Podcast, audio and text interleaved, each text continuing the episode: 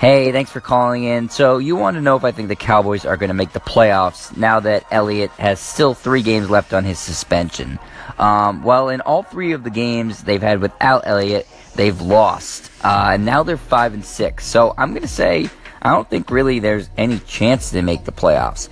In those three games without Elliott, they've put up seven, nine, and six points. Their offense looks just lost. And mostly that has to do with quarterback Dak Prescott playing downright awful.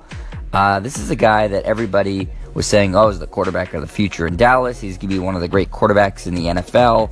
And actually, one of the few things I got right in my NFL season preview was predicting Prescott was going to have a down year in his second season in the NFL. That's not to say I don't think he still has a good future in the league, uh, but it's startling to see someone struggle so much without their star running back, especially when you're playing the quarterback position and the team is asking more of you to kind of fall flat on your face. He's thrown five interceptions in two games. Uh, that's really alarming. This is someone that everybody was expecting huge things out of continuing to go forward and saying, oh, he's, you know, he's the next Tom Brady, he's the next Russell Wilson. And it doesn't seem to be the case. So as far as Dallas's playoff hopes, if he's playing like that, I just don't see a way they get in. Uh, they still have three games without Ezekiel Elliott. Uh, next week against the Redskins. Then they go at New York to play the Giants, and then they're in Oakland to play the Raiders. Then Elliott comes back for the last two weeks of the season against the Seahawks and the Eagles.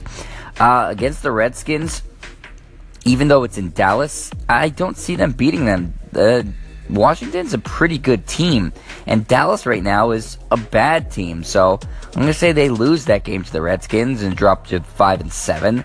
Then they go to play the Giants in New York. The Giants are terrible, and even though the Cowboys are bad, I still think they probably beat the Giants. So let's give them that win. So that puts them to six and seven, and then they play the Raiders in Oakland. And Oakland's not having a great year, but they're still better than Dallas, and it's a home game.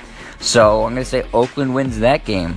So that would put them at six and eight. So I, even if they win the last two games of the season against Seattle and Philadelphia, which is you know a big ask because those are two very good teams, eight and eight isn't going to get them into the playoffs. So I'm saying Dallas is after last year having the best record in the NFL in the regular season.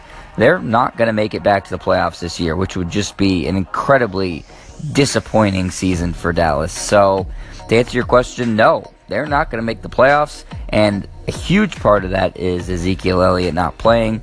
But even more so than that is Dak Prescott just playing terrible. So, there's my answer. Dallas going to disappoint all the fans. Uh, America's team not going to be in the playoffs.